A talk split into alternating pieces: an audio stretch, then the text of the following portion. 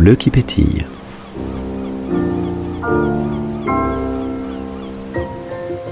Les deux mains par les bras en avant et la tête en second, on y plonge. Un choc immédiat. Celui né du contact entre l'eau de mer et la peau. Fraîche et mouillée, elle assimile le moindre mouvement de l'air, du vent.